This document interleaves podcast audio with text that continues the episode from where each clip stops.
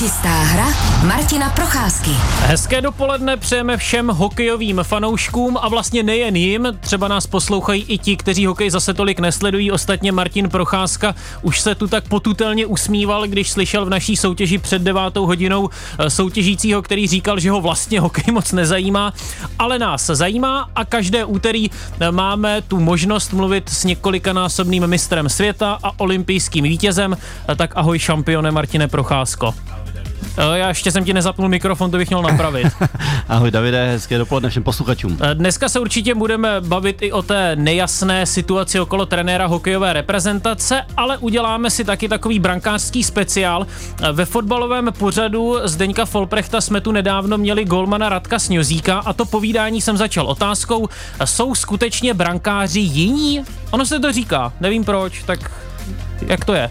No tak ono se to říká, no ono se to i nabízí, protože ono nechat eh, do sebe střílet eh, puky, tady máme na stole jeden kotouč, eh, No, je když si ho těžký. potěžkáme, je těžký a, a ty střely, které jsou a které byly v dřívějších dobách a v dnešních dobách, kde ty hokejky jsou úplně super moderní, tak to jsou hrozný dělovky a co si budeme povídat, musí to ty golmany bolet, takže tím jsou asi prostě divní, protože já si pamatuju, když jsem ještě hrával a, a to, tak já jsem měl co dělat, aby si někdy před toho golmana stoupil, protože to vždycky hrozně bolelo, když jsem to dostal. Jo, tak takže já tam oni- otestál, já jsem čekal, že se ten kotouč odrazí většinou a pak jsem to dorazil. No, tak oni mají betony, no. No, my mají betony, ne, jsou, jsou na to samozřejmě zvyklí odmala, uh, není to samozřejmě, že by si stoupnul dospělý člověk do branky a najednou by chytal a oni už vědí, jak se mají k tomu postavit, takže pro mě to jsou obdivuhodní lidi, protože, jak říkám, eh, ty dělovky, ty rány, které musí chytat a co jsou schopni pochytat, tak uh, jsou vždycky, vždycky jsem před nima smekal. Tak se na to zeptáme i našeho hosta, protože on zastavoval puky v brance, dělal to dost úspěšně. Ostatně žádný jiný český brankář nemá víc medailí z mistrovství světa. Poslouchej Sport. Radiožurnál Sport. Těch medailí je dokonce sedm a jejich majitelem je Milan Hnilička, kterého zdravíme do Kravař. Milane, dobrý den a moc děkujeme, že jste se s námi spojil. Dobrý den a já děkuji za pozvání. Zajímavý poslouchat, jak hodnotíte golmany. No a tak jak to je tedy, když se zeptám i vás? Je Milan Hnilička jiný a jsou golmani jiní? No, tak nejste daleko od pravdy, to určitě ano, ale Martin už to zmínil, tak jako většina golmanů jsou na to zvyklí od malinka. Jednu vlastnost, kterou možná byste mohli taky vypíchnout, tak tím, že ten golman stojí sám, poslední je nemá moc prostoru od malinka, nemá moc prostoru na chybu, protože pak samozřejmě hned se vhazuje na červený, tak eh, to v něm vyvolá samozřejmě vlastnost a myslím si, že ty kluci od malinka to mají, která je zodpovědnost. Tudíž eh, potkávám i spoustu bývalých golmanů ve funkcích dneska eh, poměrně zodpovědný, kdy ty golmani k tomu takhle přistupují, takže možná i z tohohle úhlu pohledu se na to dá podívat. Martina, neroztahovali se ti brankáři moc v šatně? Víš, já si umím představit, že okolo nich asi není moc místa, jak oni mají takovou docela velkou výstroj. No máš pravdu, vždycky museli mít minimálně dvě místa, protože oni tam mají ty betony, tu vestu velikou a ale jak už to zmínil Milan, eh, přesně ta zodpovědnost, eh, to mají eh, tyhle ty lidi, protože oni, oni jsou ty poslední v té brance, jsou naučení tím, že prostě když udělají tu chybu, tak jsou oni nejvíc vidět, tak proto možná potom po té kariéře jsou na to zvyklejší a proto dělají tady ty pozice. A kde byste tedy sedával, Milane, v té šatně? Tak to záleží, co to bylo za šatnu, ještě ty starý, starý kladenský šatny, tak tam nebyly speciální místa pro golmany, tak tam jsem seděl na dvou, to asi jo. Ale tak samozřejmě dneska už se v těch šatnách s tím počítá, takže ty, eh, ty koje už jsou rozšířený pro ty golmany je skoro na všech, skoro na všech zimních stadionech, samozřejmě ne všude. Eh, Vy jste, Milane, dnes manažerem hokejových reprezentací, tak jenom přibližte nám, co vlastně děláte v těchto dnech v Kravařích. Tak eh, v současné době tady má eh, soustředění reprezentace do 18 let a jelikož eh, máme obměněné realizační týmy pro novou sezónu, tak jsem tady víceméně trošku vypomoct současnému novému manažerovi Michalovi Vondrkovi, který je taky bývalý velmi úspěšný hráč a teď se, jsem strašně rád, že se vrhnul na tu kariéru manažera reprezentace do 18 let, tak jsem tady, abych mu, abych mu s tím vypomohl a, a mám to tady rád, je to skvělé, mají tu skvělé zázemí, takže vždycky rád přijedu a vypomůžu. Martine, vy se s Milanem velmi dobře znáte, ostatně absolvovali jste spolu nejeden reprezentační turnaj. Co se ti vlastně jako první vybaví, tedy když se řekne Milan Hnilička? No, výborný, výborný golman, který uh, těch dřívějších dobách. Mně přišlo, že měl takový trošku divočejší styl v brance, že někdy po těch kotoučích skákal, ale vždycky je pochytal, takže díky němu jsme měli prostě úspěchy a díky němu jsme vyhráli mistrovství světa několikrát, takže i prostě každý golman má svůj styl, ať to byl Roman Čechmák, ať to byl Dominik Hašek, prostě každý má svůj styl, takže mě se vybaví Milan prostě tady v tím, tady tím stylem. No Milane, můžete se bránit, jak to bylo s těmi skoky? Co se s tím, tohle se nedá nic říct, jak se mám bránit, když má pravdu. Takže mám to chápat tak, že čeští brankáři měli takový neučesaný rozevlátý styl, Hašek, Hnilička.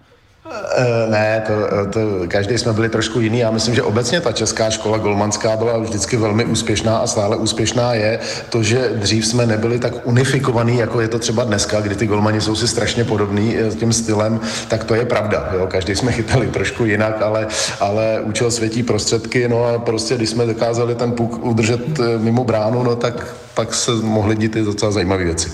Já teď musím tady trochu naprášit Martina Procházku, on má mizernou paměť. Já když se ho ptám, jestli si pamatuje, komu dal gól a já nevím, od koho schytal nějaký bodiček, on si vůbec nic nepamatuje. Předpokládám, že vy dva jste se asi potkali také i jako soupeři na nějaké klubové úrovni. Vybavíte si nějaký gól, který jste dostal od Martina Procházky? No, tak, tak bylo asi dost. My jsme naštěstí hráli hodně spolu, takže to bylo dobrý, ale ty jeho, eh, ty jeho, já nevím, jak to říct slušně, blafáky do backendu, o kterých každý věděl a, a stejně to tam se mu podařilo vždycky jako nějak jako procpat, tak, eh, tak ty byly pověstný, že jo, no. Tak ale říkám, naštěstí já jsem mm, většinou hrál s Martinem. Jo, Martine, nemýlím se, když říkám, že si žádný gol nevybavíš. No, vůbec nevybavuju si moc, eh, ale ono, jak Milan to teďka zmiňoval, ono ano, ono se pak říkalo, že pořád jsem to dělal do, do backendu, ten blafák, ale ono už to potom nešlo, protože ty guminy na to, na to byli, pozor. samozřejmě si toho byli vědomi a jak se říká, jsem byl namalovaný, protože já jsem pak musel střílet někam jinam, takže pak se samozřejmě nabízelo buď to mezi nohy, což mě nešlo moc, já jsem nebyl střelec mezi, mezi betony, tam jsem nikdy tu škvírku moc netrefoval a tak jsem se snažil to střílet na dlapačku. No, no pak když to samozřejmě dobře trefí a vystřelí, tak ten golman, když se trošičku dostane do té pozice, že počítá s tím blafákovým backendem, tak otevře tu pravou, tu levou stranu, v podstatě pro mě pravou jako praváka a snažil jsem to střílet na tlapačku, no, takže to se musel vymyslet jinak. Martina Procházky a Milana Hniličky se můžete na cokoliv zeptat i vy, stačí zavolat do studia radiožurnálu Sport na číslo 221 552 156, anebo nám můžete napsat mail do e-mailové schránky hokejzavináč rozhlas.cz. 10 hodin 13 minut, povídáme si tedy s bývalým úspěšným reprezentačním brankářem Milanem Hniličkou. My už jsme vlastně to tak trochu nakousli, asi tedy můžeme brankáře nazvat v dobrém slova smyslu blázny, ale já potom tu myšlenku dokončím, teď nám zvoní telefon, tak se spojíme s posluchačem, který by nás už teď měl slyšet a my jeho. Hezký den. Zdravím pánové, zdravím, tady Jirka z Prahy. Zdravíme vás, Jirko, tak co pak by vás zajímalo? Mě by za, e, zajímalo, e, jestli by Martin, co říká tomu, že byli pozitivně testovaní tři hradičtí hráči a co s nima? Jo, dobře, tak to jsme skočili někam úplně jinam, ale dobře, tak Martin Procházka stručně odpoví a pak se vrátíme taky k Milanu Hniličkovi, děkujeme. No tak samozřejmě jsem eh, toto zaznamenal. Eh, eh, no je to průšvih, je to špatně, i když jsem slyšel některé reakce, že to bylo v podstatě nějaký pomocný lék po chřipce nebo při chřipce, že mm. ti hráči neinformovali svého oddílového lékaře, což je vždycky velká chyba, protože pokud hráč něco si vezme sám, tak většinou se může stát tady ten problém. Každopádně uvidí se, jak velký to byl um, doping, jak to bylo silný. Každopádně to špatně a bylo to v sérii playoff, takže to samozřejmě nabízí k tomu, že tam můžou být tomu nějaké podmínky, že to těm hráčům mohlo pomoci. Hmm. Takže se uvidí, uvidíme, jaké trest dostanou. Každopádně vždycky zásadní je, když hráč je v oddílovém klubu v kolektivním sportu, tak musí informovat uh, oddílového lékaře. Vrátíme se zase zpátky k tomu brankářskému tématu, protože máme Milana Hniličku na lince z Kravař. Milane, když se ještě vrátím k tomu zastavování těch puků, vy jste odcházel z tréninku s nějakými modřinami, tedy když Martin tu říkal o tom, že se skoro bál postavit se před branku. No ne, tak eh, samozřejmě, ale ono to, oni ty hráči na tom nejsou o moc líp, jo. Ono, když si pak uh, si vzpomínám, když jsem uh, v Americe zastavoval puk za bránou a viděl jsem ty naše obránce, jak si proto jedou a za sebou mají eh, ty rozjetý útočníky, který je chtějí rozmáznout o plexisklo, tak to taky není žádná jako parádní podívaná. Jo? To je lepší to zastavit a rychle se vrátit do brány, ale, ale, ale jasně, ty, Martin zmínil jednu věc a to je ta technologie těch, ty výroby těch hokejek. Jo? A to šlo, to šlo strašně dopředu a dneska ty kluci opravdu téměř všichni mají opravdu tvrdou střelu, když na to mají čas.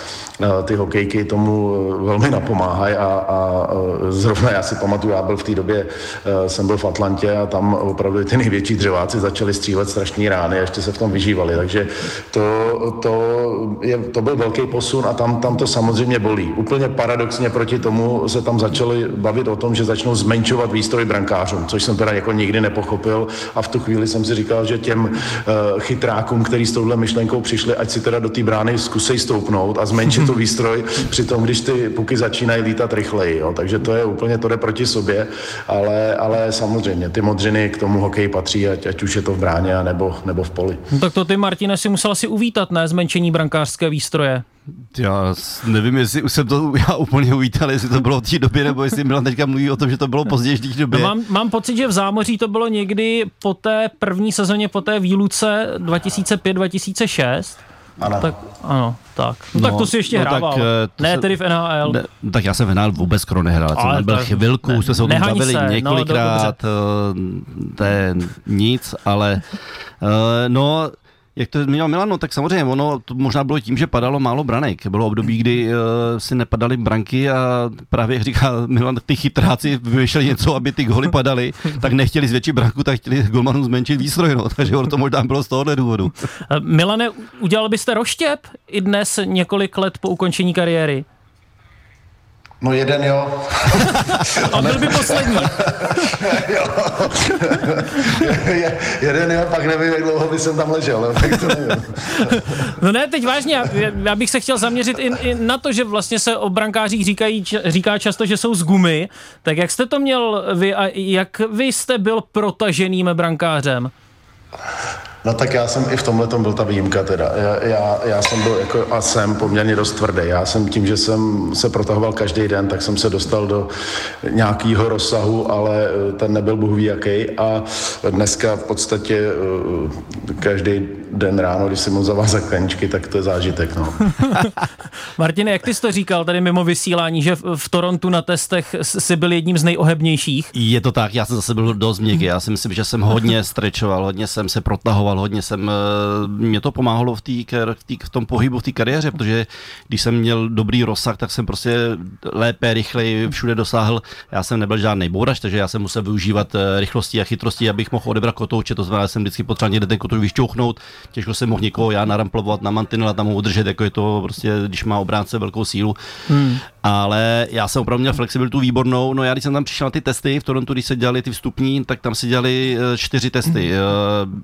Kliky, sedlech, Dřepy možná, ne? Ne, ne, ne. Pak se dělal člunkový běh, se dělal a pak se právě dělala flexibilita. Takže já jsem na těch třech, co jsem zmiňoval, tam jsem byl skoro poslední a na té flexibilitě jsem byl třetí, jsem byl na bedně. Ale kliky měl... nechutnaly Martinu Procházkovi. Ani kliky, ani sedily. Ten běh ještě dobrý, v té době jsem ještě dobře běhal, ale flexibilita, tam jsem byl třetí a tam jsou opravdu. Já mám i dlouhé ruce, takže já jo. jsem jakoby byl taková opice trošku uh, No, já jsem taky vrcholově sportoval a musím, že protahování to jsem nenáviděl brankáři ti se protahovat prostě asi musí. Pane Hniličko, jak moc vlastně trenéři dbají na protahování a jak moc v tomto ohledu třeba kontrolují své svěřence? No velmi na to dbají a Martin to zmínil, ono samozřejmě eh, to protahování je důležitý pro, eh, pro ten rozsah toho pohybu, takže eh, dneska už je to naprosto běžná praxe, už od dětí to učíme v hokejových klubech, aby, aby se děti protahovaly, takže to je takový už dneska jako úplný základ k tomu, řeknu, posilování nebo vůbec zlepšování kondice. To říká Milan Hnilička na radiožurnálu Sport. Jedna písnička, na chvíli si odpočineme od toho mluveného slova. No a po Brianu Adamsovi budeme zase pokračovat. Poslouchej Sport. Radiožurnál Sport. Čistá hra Martina Procházky na radiožurnálu Sport. Společně s námi je tu také, tedy ve vysílání, byť si s ním povídáme na dálku, Milan Hnilička, současný manažer českých hokejových reprezentací a bývalý vynikající brankář. To téma se teď prostě nabízí. Kari Jalonen, kouč zatím stále, aktivní kouč české reprezentace. Otázkou je, jak dlouho to ještě bude trenér národního týmu, tak Martine, co ty na to? Je to na mě zbytečně dlouhý, mně přijde. Eh, fanoušci už o pomyslostí určitě očekávali eh, nějaký verdikt. Eh, za mě by se to mělo už dávno vyřešit. Teďka, když už přišla vlastně nějaká druhá zpráva, nějaká analýza po nějakém, po nějakém pokynu od prezidenta svazu Aloise Hramčíka, tak se to zase nevyřešilo. Zbytečně se to protahuje. Já si myslím, že akorát se dělá taková, jak se říká, špatná atmosféra okolo hokeje čeká nás mistrovství v Praze. Já myslím, že fanoušci už chtějí mít tohleto vyřešený. Neříkám, že to je jednoduchý, eh, je to určitě situace vážná, proto možná právě z tohoto důvodu se to takhle protahuje, ale každopádně říkám, nedělá to dobrou atmosféru. No musíme se na to zeptat také Milana Hniličky, jak on vlastně vnímá tu situaci okolo finského kouče. Tak, jak říká Martin, je to, je to strašně složitá situace. Eh, já samozřejmě jsem i na tom mistrovství byl a, a vnímám to, co se děje teď. Eh, všechno se to řeší tak, jak to vnímám já, také hlavně směrem k tomu, že příští rok je mistrovství světa v Praze a samozřejmě eh, bylo by fajn, kdyby český národní tým udělal úspěch a, a, a možná i proto se diskutuje po tom historickém neúspěchu, který jsme tam bohužel udělali na tomhle mistrovství, tak se ta celá situace diskutuje. Jo? Jo, já teda eh, naštěstí toho nejsem součástí, protože, jak říkám, určitě to není nic příjemného. Já se teď soustředím eh, na reprezentace juniorské, mm, kdy jsme eh, zrovna včera na výkonném výboru byli schváleni nové, noví členové reprezentací juniorských od, od U20 až do U16, takže moje veškerá jakoby energie je vržená tím letím směrem a samozřejmě taky jsem v očekávání, jak to celé, celé dopadne, toto rozhodnutí a, a jak, jak, se, jak se k tomu výkonný výbor postaví. Eh, předpokládám, že s ohledem na vaší pozici z vás asi nevymámím odpověď na otázku, kdybyste vy byl hlavním nadřízeným Kariho Jalonena, jak byste se rozhodl? Ne, to se, to se nezlobte, ale k tomu, mě, to, mě tohle to nepřísluší, já tím přímým nadřízeným nejsem, takže uh, mě tohle to nepřísluší a proto uh, jste to správně pojmenoval, na tohle, na tohle odpovídat nebudu. Odpověděl jsem si sám, rozumím tomu. No ale Martine, proč to tak dlouho trvá? No nevím, no, jako eh, je to, je to, je to samozřejmě situace těžká. V loňské sezóně úspěch v úzkách po dlouhé době medaile, ale víme, proč to bylo. Prostě přijeli dva hráči, kteří udělali tam obrovský obrat. Letos to naopak zase dva hráči odjeli během toho mistrovství. Každopádně ten, hmm. ten styl toho hokeje, mě to prostě se nelíbilo taky. Já se přiznám, že jsem to tady hodně jako musel kritizovat, protože mi tam přišlo, že málo střel na branku. Už jsme to zmiňovali, dvě střely třeba za jednu třetinu nebo čtyři střely. To je málo, tenhle ten, ten hokej si myslím, že je lepší hrát dopředu víc. Bylo to strašně ustrašený, zatažený. A možná právě teď se řeší to, jestli trenér Jalonen je schopný třeba změnit ten uh, svůj styl, jestli prostě hmm. je schopný hrát víc útočně. Hmm. Protože samozřejmě je tam zase kontrakt uh, do dalšího mistrovství světa, je tam hodně peněz v tom, bylo by to odstupné, nové peníze novému trenérovi, určitě to je částka vysoká a proto je to takhle složitý. Takže já spíš si myslím, že jestli je tady nějaká možnost, jestli trenér Jalonen je schopný změnit styl, hmm. který by dal našemu hokeji úplně jiný směr, hrál by se útočnější, protože fanoušci to budou očekávat u nás. A nebo jestli není to schopný, no tak pak eh, Hmm. Si myslím, že s tím letím tady neuspějeme. No. Zazvonil nám telefon, tak zdravíme jednoho z posluchačů. Hezký den. Jirka, dobrý den. Dobrý den, Jiří. Já jsem chtěl říct tohle. Někdo podepsal s panem Jalonenem smlouvu, tak si určitě zjišťoval, jak asi bude koučovat. A teď se najednou divíme, že je eh, pět střel za eh, třetinu, když to přeci muselo být jakoby jasný, když si toho člověka prolustu, že takzvaně. Takže hmm. jestli za tady to všechno nemůže ten, kdo je podepsaný na smlouvě, anebo samozřejmě ten, kdo ho celkově vybíral, jo, protože svádět na Jalonena, že hraje defenzivně, když je to defenzivní kouč, mi přijde zvláštní, nebo asi těžko změnil Zajímavá otázka a my vám za ní děkujeme. Jak na to odpoví Martin Procházka? No tak eh, myšlenka to je dobrá, no, že nese zodpovědnost člověk, který podepisal tu smlouvu s ním. Eh, to, že ono to možná bylo spojené s tím, že Finové poslední léta eh, prostě dělali medaile, že jo? byli úspěšní, byli několikrát po sobě mistři světa hmm. podobným stylem, jako hraje trenér Dalonen. Ale každopádně, i když Finové si pamatuju v těch předešlých sezónách neměli možná tolik střel, tak ale byli produktivní, ty zápasy vyhrávali, ale hmm. my prostě ne, nevyhrávali jsme poslední dobou a teď v loňské sezóně ano, dobrý, byl tam te, ten bronz, ale letos to prostě, že jo, nejhorší umístění v historii, Milan už to zmiňoval, já si myslím, že to není jenom o, o hráčích, je to i o trenérovi, jakou prostě taktiku nasadí, proti jakému týmu ale my jsme byli v podstatě, když to řeknu, žalostní skoro v každém zápase, takže tam asi někde chyba je. Milané Hniličko, možná obecná otázka, ale jak moc má vlastně svázané ruce reprezentační trenér v tom smyslu, že když někoho koučujete na té klubové úrovni, tak zkrátka deno denně spolupracujete s těmi hráči, máte možnost do nich, řekl bych, skoro dokonale dostat to, co chcete, ale takový reprezentační kouč to má v tomto ohledu asi hodně složité, ne? No samozřejmě, tak eh, ono obecně ty reprezentační akce jsou úplně o něčem jiném. Eh, I, i, ty, i ten přístup hráčů samozřejmě eh, může být trošku jiný, protože reprezentace je o česti, hrdosti. A na radiožurnálu Sport pokračujeme v čisté hře Martina Procházky. Společně s námi je ve vysílání také hokejový brankář, tedy už bývalý brankář, který už by udělal jen jeden roštěp, Milan Hnilička, který je s námi ve spojení s Kravař, z Kravařů, jak se to vlastně správně skloňuje, Martine? Z kravařů. Z kravařů, dobře, tak z kravařů, tak tam tedy ještě jednou. Zdravíme Milana Hniličku. Vy jste se potkali v Naganu, já už jsem tu zmínil všechny ty úspěchy nebo ten počet medailí ze světových šampionátů, ale byli jste spolu také na olympijských hrách. A Milan, já vím, že už je to vlastně docela známe, vy jste na to musel odpovídat už několikrát a snad vás to neuráží, ale jak to vlastně tehdy bylo s tou medailí? No to bylo jednoduché. Já jsem stál na konci v teplákové soupravě a tam jim zbyla jedna medaile, koukali na mě, jako co, co, proč tam stojím. no, a než mu teda, než teda mu tam jako, ty, nevím, kdo mu to tam pošeptal, jak to je jako hráč, to není jako fanoušek, tak, tak, tak, tak takhle to přesně bylo. No, tak, no, tak. Protože vy jste byl v teplákové soupravě, protože jste byl brankářem číslo 3 tehdy v Naganu. Jak vlastně takový brankář kouše tuhle úlohu? Tak já jsem byl šťastný, že jsem se do takového týmu dostal. To prostě já jsem zaprvé nikdy neodmítal pozvánky do národního týmu, ať už to bylo v jakékoliv pozici. A to bylo takový moje jakoby krédo, který jsem, s kterým jsem šel od malinka. Jo. A, a teď jsem byl v pozici třetího brankáře a když se podíváte zpětně na tu sestavu, tak tam opravdu byli fantastický hráči a já jsem byl moc rád, že jsem u toho mohl být. Martine, byli ti brankáři dvojky, trojky často takovými baviči, měli třeba i tuhle úlohu? V některých týmech?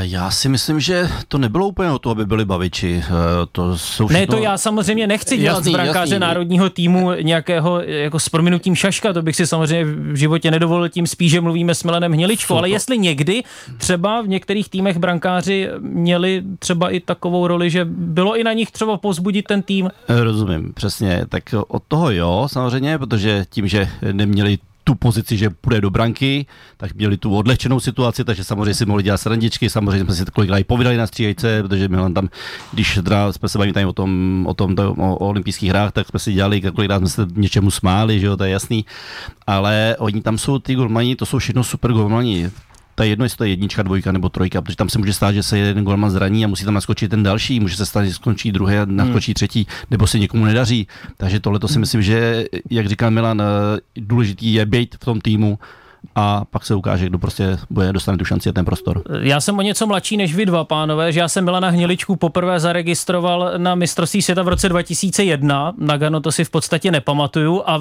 na mistrovství světa v roce 2001 tam už Milan Hnilička hrál opravdu významnou roli v té cestě za mistrovským titulem, ale Milan, já jsem z Liberce a vybavuji si to, jak jsme v roce 2004 žili příchodem Milana Hniličky a vlastně první, co se mi vybaví, byl jsem tehdy malý chlapec, ta vaše maska s tím tigrem, s otevřenou tlamou. Jak moc jste si dával záležet na, na designu svých masek? Tak zase paradoxně až tak moc ne, ale tohle to se nabízelo a někdo s tou myšlenkou přišel a mně to přišlo uh, fajn. Vůbec to logo je, logo je perfektní, takže jo, to byla hrozně, hrozně hezká maska. Já i na ty léta strašně rád vzpomínám, protože to byla fantastická atmosféra hokejová v Liberci. A, hmm. a Tehdy vlastně, ještě v té staré plechovce. No a přechod do nové arény a, a my jsme v podstatě měli i velmi úspěšné uh, ty základní části, musím zmínit, protože playoffy nebyly až tak úspěšný, bohužel, ale ty základní části byly fantastické a my z těch, já nevím, 26 domácích zápasů jsme ten jeden rok snad dokonce jenom jeden prohráli. Takže Vy jste dokonce ani jednou často. neprohráli rok na to v té nové aréně. jo, jo, no tak vidíte to, no, tak já si prdlačku pamatuju, ale, ale vím, že bylo prostě vyprodáno a že ta atmosféra v tom městě byla skvělá. Hmm, tehdy to bylo zvláštní, liberečtí bílí tygři v základní části doma ani jednou neprohráli a poté narazili na České Budějovice a šmitec. To se někdy prostě stává. Ale ještě k těm maskám, takže mm, je asi zbytečné se vás ptát na nějakou vaši nejoblíbenější, když vlastně jste si na tom příliš nedal záležet.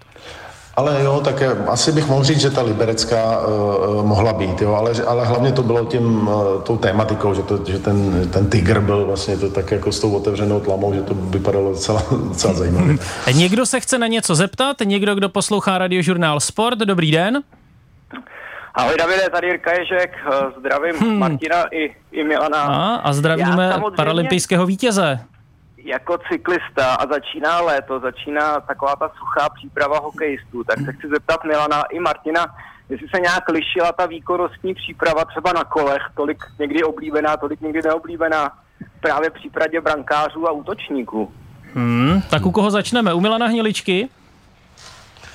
Takhle těžká otázka, Jirko, zase. Ty, to, ne, ale, ale velmi správná, samozřejmě. No, takhle, já si pamatuju uh, dobu, kdy se přecházelo z toho běhání na kola. Jo? My jsme vždycky se úplně nepřipravovali na kolech, ale v jednu, to jsme byli mladí s Martinem nakladně a pamatuju si, jak, to, jak jsme přecházeli na ty kola, začali jsme jezdit ty etapy a v tu dobu, kdy v tom létě vlastně, tak ta příprava se neliší. Tam se, nebo aspoň nakladně to tak bylo, ale jsem si jist, že ve většině týmů v té době uh, to bylo stejné, tak my jsme museli absolvovat naprosto stejný uh, trénink fyzický uh, jako, jako hráči. Dneska už je to víc uh, specializovaný, dneska už ty golmani mají trošku víc svých cvičení, ale myslím si, že v tom základním jakoby nabírání té fyzičky, tak to potřebují všichni stejně. Je vlastně Jiří Ježek hokejovým fanouškem? No obrovským, právě Obro... proto vás poslouchám a hrozně mě to baví, takže díky za zpestřené dopoledne.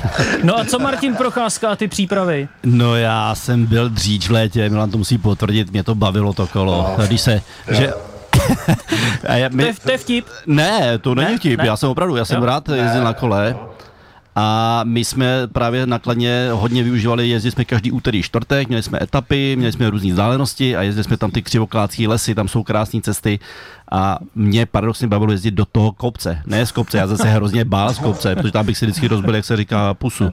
Ale do kopce, tak to se vždycky přehodil na lehký převod a to jsem vždycky vymastil nahoru. Já jsem byl jak perinská blecha, mě to hrozně bavilo.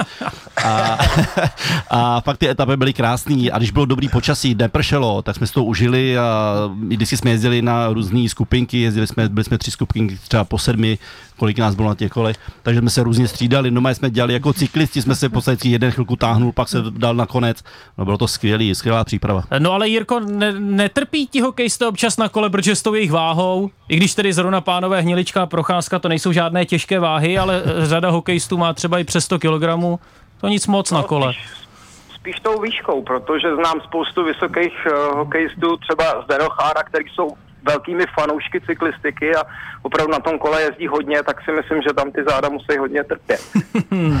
tak, a já, ještě, já, já ještě doplně Martina, ono, my jsme sice vyjeli po sedmi, ale ne vždycky jsme se po sedmi vrátili. já, já, jsem byl, já jsem byl schopný i tu skupinku občas opustit a dojet třeba, potkával jsem kluky, když už jeli osprchovaný autem domů z tréninku a tam kousek od Kladna na Velký Dobrý, kde dneska bydlím, jsem je potkával, jo? takže ono to není pro všechny stejný, jo? ta Piriny, ne každý jsme byli ta pirenejská blecha, jo. Je to tak. Každopádně ty, ty silnější kluci zase, co měli tu váhu, tak jim to jelo skvěle dolů z kopce, že jo, takže ty tam si z toho kopce ujeli a my je pak zase museli dojet do toho kopce. Kolikrát se stalo, že jsme třeba dojeli někdy i ty dvě, tři skupinky dohromady, protože uh, měli jsme jednu královskou etapu, tu poslední, uh, ta byla, měla okolo 60 kilometrů, uh, jeli se Rostoky, kdo to zná, tam uh, z Berounky ze Zdola na Rostoky, krásný kopec, eh, jelo se skoro půl hodiny v kopci, jo, nádherný. tak děkujeme Jiřímu Ješkovi, který tady o jízdě na kole ví své, tak děkujeme a zdravíme. Díky, krásný léto.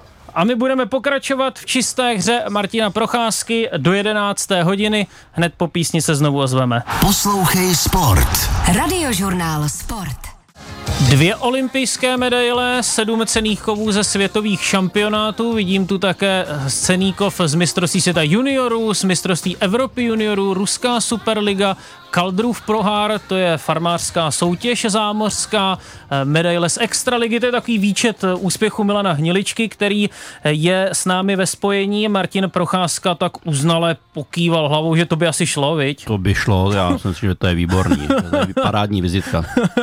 Spojil se s námi také Jiří Ježek, náš vlastně někdejší kolega a vynikající cyklista. Ptal se na jízdu na kole a poté zmiňoval výšku hokejistů, že to vlastně asi nemají na kole úplně jednoduché. Mě by zajímala výška brankářů. Milane Hniličko, já jsem tu objevil, že vy měříte 183 cm. Přijde mi, že dnes už se po ledě nepohybuje příliš mnoho golmanů, kteří by měli eh, okolo 180 cm. Mám takový pocit, že dnes je takový trend nasazovat obry do branky. No, máte pravdu, je to tak. Ten trend je takový, eh, a já už jsem to zmiňoval na začátku, ono, ta eh, golmanská škola dneska celosvětově se dost sjednotila, tudíž ten styl, který dneska se ty děti učí a potažmo do junioři a dospělí, tak už eh, je, je takový jednotný a, a, a vyžaduje si to vyšší postavu. Chy, chytají ty golmani v takzvané krabici a furt jakoby slidujou, víceméně zaplňují ten střed brány, nejsou tam téměř žádné díry v nich, takže mají tendenci eh, vlastně si všichni eh, angažovat ty větší golmany, ale jsou mezi nimi i výjimky, kteří jsou pohybliví a, a, a ty musí být ale extrémně dobří. No. Hmm.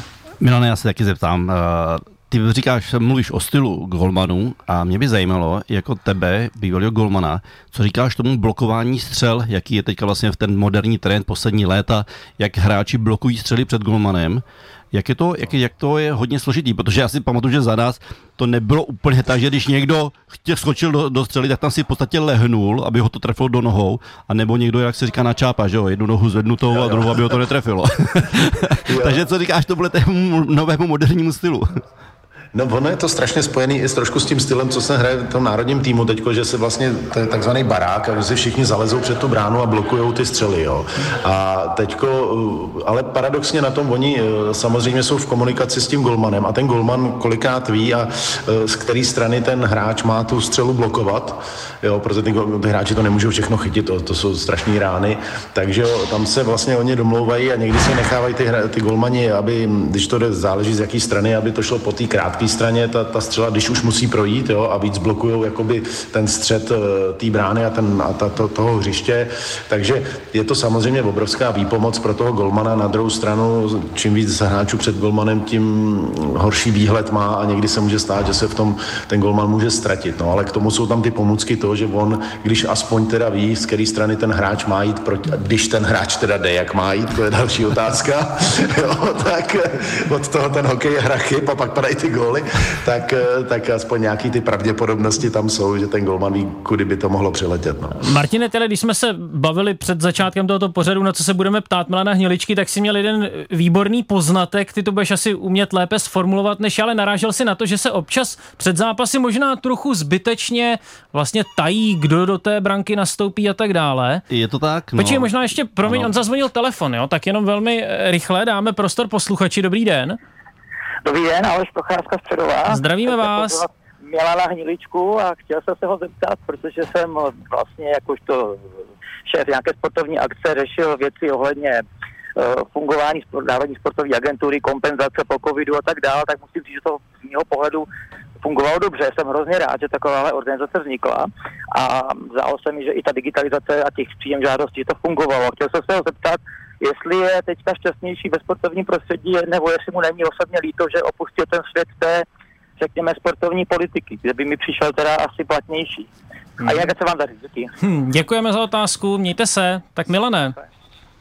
No já strašně děkuji za, především za reakci a za pochvalu. A, a ty pocity mám oba dva. Jo, jelikož jsem strávil nějakou dobu v té sportovní politice, to jste nazval správně, a vytvořili jsme úřad pro sport, který je, je důležitý, ale e, zároveň jsem šťastnější zpátky na hokej, protože to prostředí politické je jiné, nechci o něm mluvit nějak špatně, ale je to jiné, je to pro určité typy lidí, kdy já jsem minimálně zjistil, že já ten typ nejsem, ačkoliv si já a hlavně můj tým odved spousta práce, hlavně v té době, co jste zmiňoval, covidový, ale, ale eh, teď už je to na jiných eh, ta agentura je důležitý, aby fungovala ideálně, aby se z ní stalo jedno ministerstvo. To samozřejmě jsou takové řeči, kdo ne všichni to vnímají v tom sportu, bavíme se o sportu, ale ta podpora sportu je strašně důležitá, aby, aby mohli vyrůstat noví reprezentanti aby ten stát se k tomu postavil především u dětí tak, jak by měl, což se neděje. Jo, takže proto, no, tak vybudoval jsem si tam i pár nepřátel, protože jsem prostě bojoval za to, aby ta podpora sportu byla větší a, a, a částečně se to určitě podařilo. A dnes, jako je mi líto, že už tam nejsem, určitě, to bych lhal, kdyby ne, ale na druhou stranu, když si vzpomenu, pod jakým tlakem se člověk může vyskytnout a ne vždy z organizací, které jsou přátelské, tak, tak tohle je pro mě zlatý, je to můj život. Já nic jiného než ten hokej jako pořádně neumím. Dělali jsme to od malinka s Martinem Drio, takže to, to je dobrý se toho držet a, a, a teď jsem šťastnější. Hmm, a tak stočíme to zase zpátky vyloženě k hokeji. My s Martinem Procházkou nejsme žádní politici. Martine, to tvé téma. Ti brankáři a jejich vlastně uh, nasazení, respektive oznámení jejich nasazení. No já nevím, jestli mi to Milan potvrdí nebo ne. Mi to přijde, že se z toho dělá zbytečně velká věda. Teď ty týmy jsou připravení na všechny tři golmany. Kdyby měl nastoupit čtvrtý, já nevím, kdybych tam byl čtvrtý teď, uh, a dělat z toho, že až hodinu před zápasem, uh, nebo nikdy neříkat, trenéři říkají, nevíme, neřekneme, kdo bude chytat. Já si myslím, že nebo jestli Mino mi to potvrdí, že v těch dřívějších dobách se z toho taková věda nedělala a myslím si, že to nepomohlo žádnému týmu prostě říct jenom hodinu před zápasem, kdo bude chytat. Hmm. No, já souhlasím. Já si myslím, že to je hodně individuální, záleží vždycky na tom hlavním trenérovi, jak, to, jak si to chce nastavit v tom, v tom týmu. Eh, dřív je pravdou, že se hodně dbalo na to, aby minimálně večer před zápasem eh, eh, věděl ten golman, který půjde do brány. Někdy jsme to věděli i mnohem dříve, což bylo lepší. Také dřív to bylo ale trošku jiný, protože dřív bylo většinou, ve většině případů byly jasné jedničky a pak, pak ty byly za nima ty náhradní golmani. Jo. Eh, toho už dneska tolik není, je toho trošku míň, více vytěžují dva a více brankářů, takže možná i ta doba trošku tomu nasvědčuje, že se to i pak jako aplikuje na tom turnaji, na, tom, na těch mistrovství nebo na těch eh, turnajích během, během roka. Ale z pohledu golmana jednoznačně je, je lepší, když ví dopředu, dokáže se na to připravit a, a, a nedělá se z toho ta věda. No. Hmm, no Milane, eh, vy, když jste chytával, kdy jste potřeboval vědět, že budete chytat, abyste prostě byl v klidu. Jak dlouho před zápasem? Jak jsem říkal, že stačilo večer předtím, aby člověk si šel už lehnout s tím, že, že si občas trošku zapřemýšlí nad tím, co bude zítra, jak to bude vypadat, ale hmm. já taky, jo, jako kolikrát se člověku stane, že do té brány jde, aniž by ten den zrovna měl jít do brány, jo, ať už jsou to díky zranění toho golmana, který zrovna má chytat, nebo jakýkoliv jiný situace, takže člověk víceméně musí být připravený, ale v optimálním případě večer, večer před zápasem. Ty se s Martine pídil u trenérů potom, kdo bude chytat koho budeš mít v zádech. Jestli to pro tebe vlastně bylo důležité, nebo jsi to vůbec neřešil? Eh, nepídil jsem se, ale jak říká Milan, golmani to prostě věděli den dopředu.